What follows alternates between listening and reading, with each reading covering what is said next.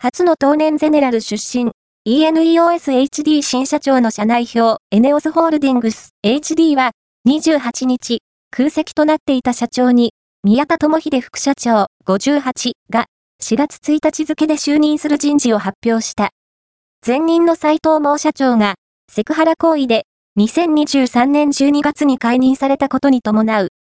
同社は、17年に JX ホールディングスと当年ゼネラル石油が統合して発足し、旧日本石油系の JX 出身がトップを占めてきた。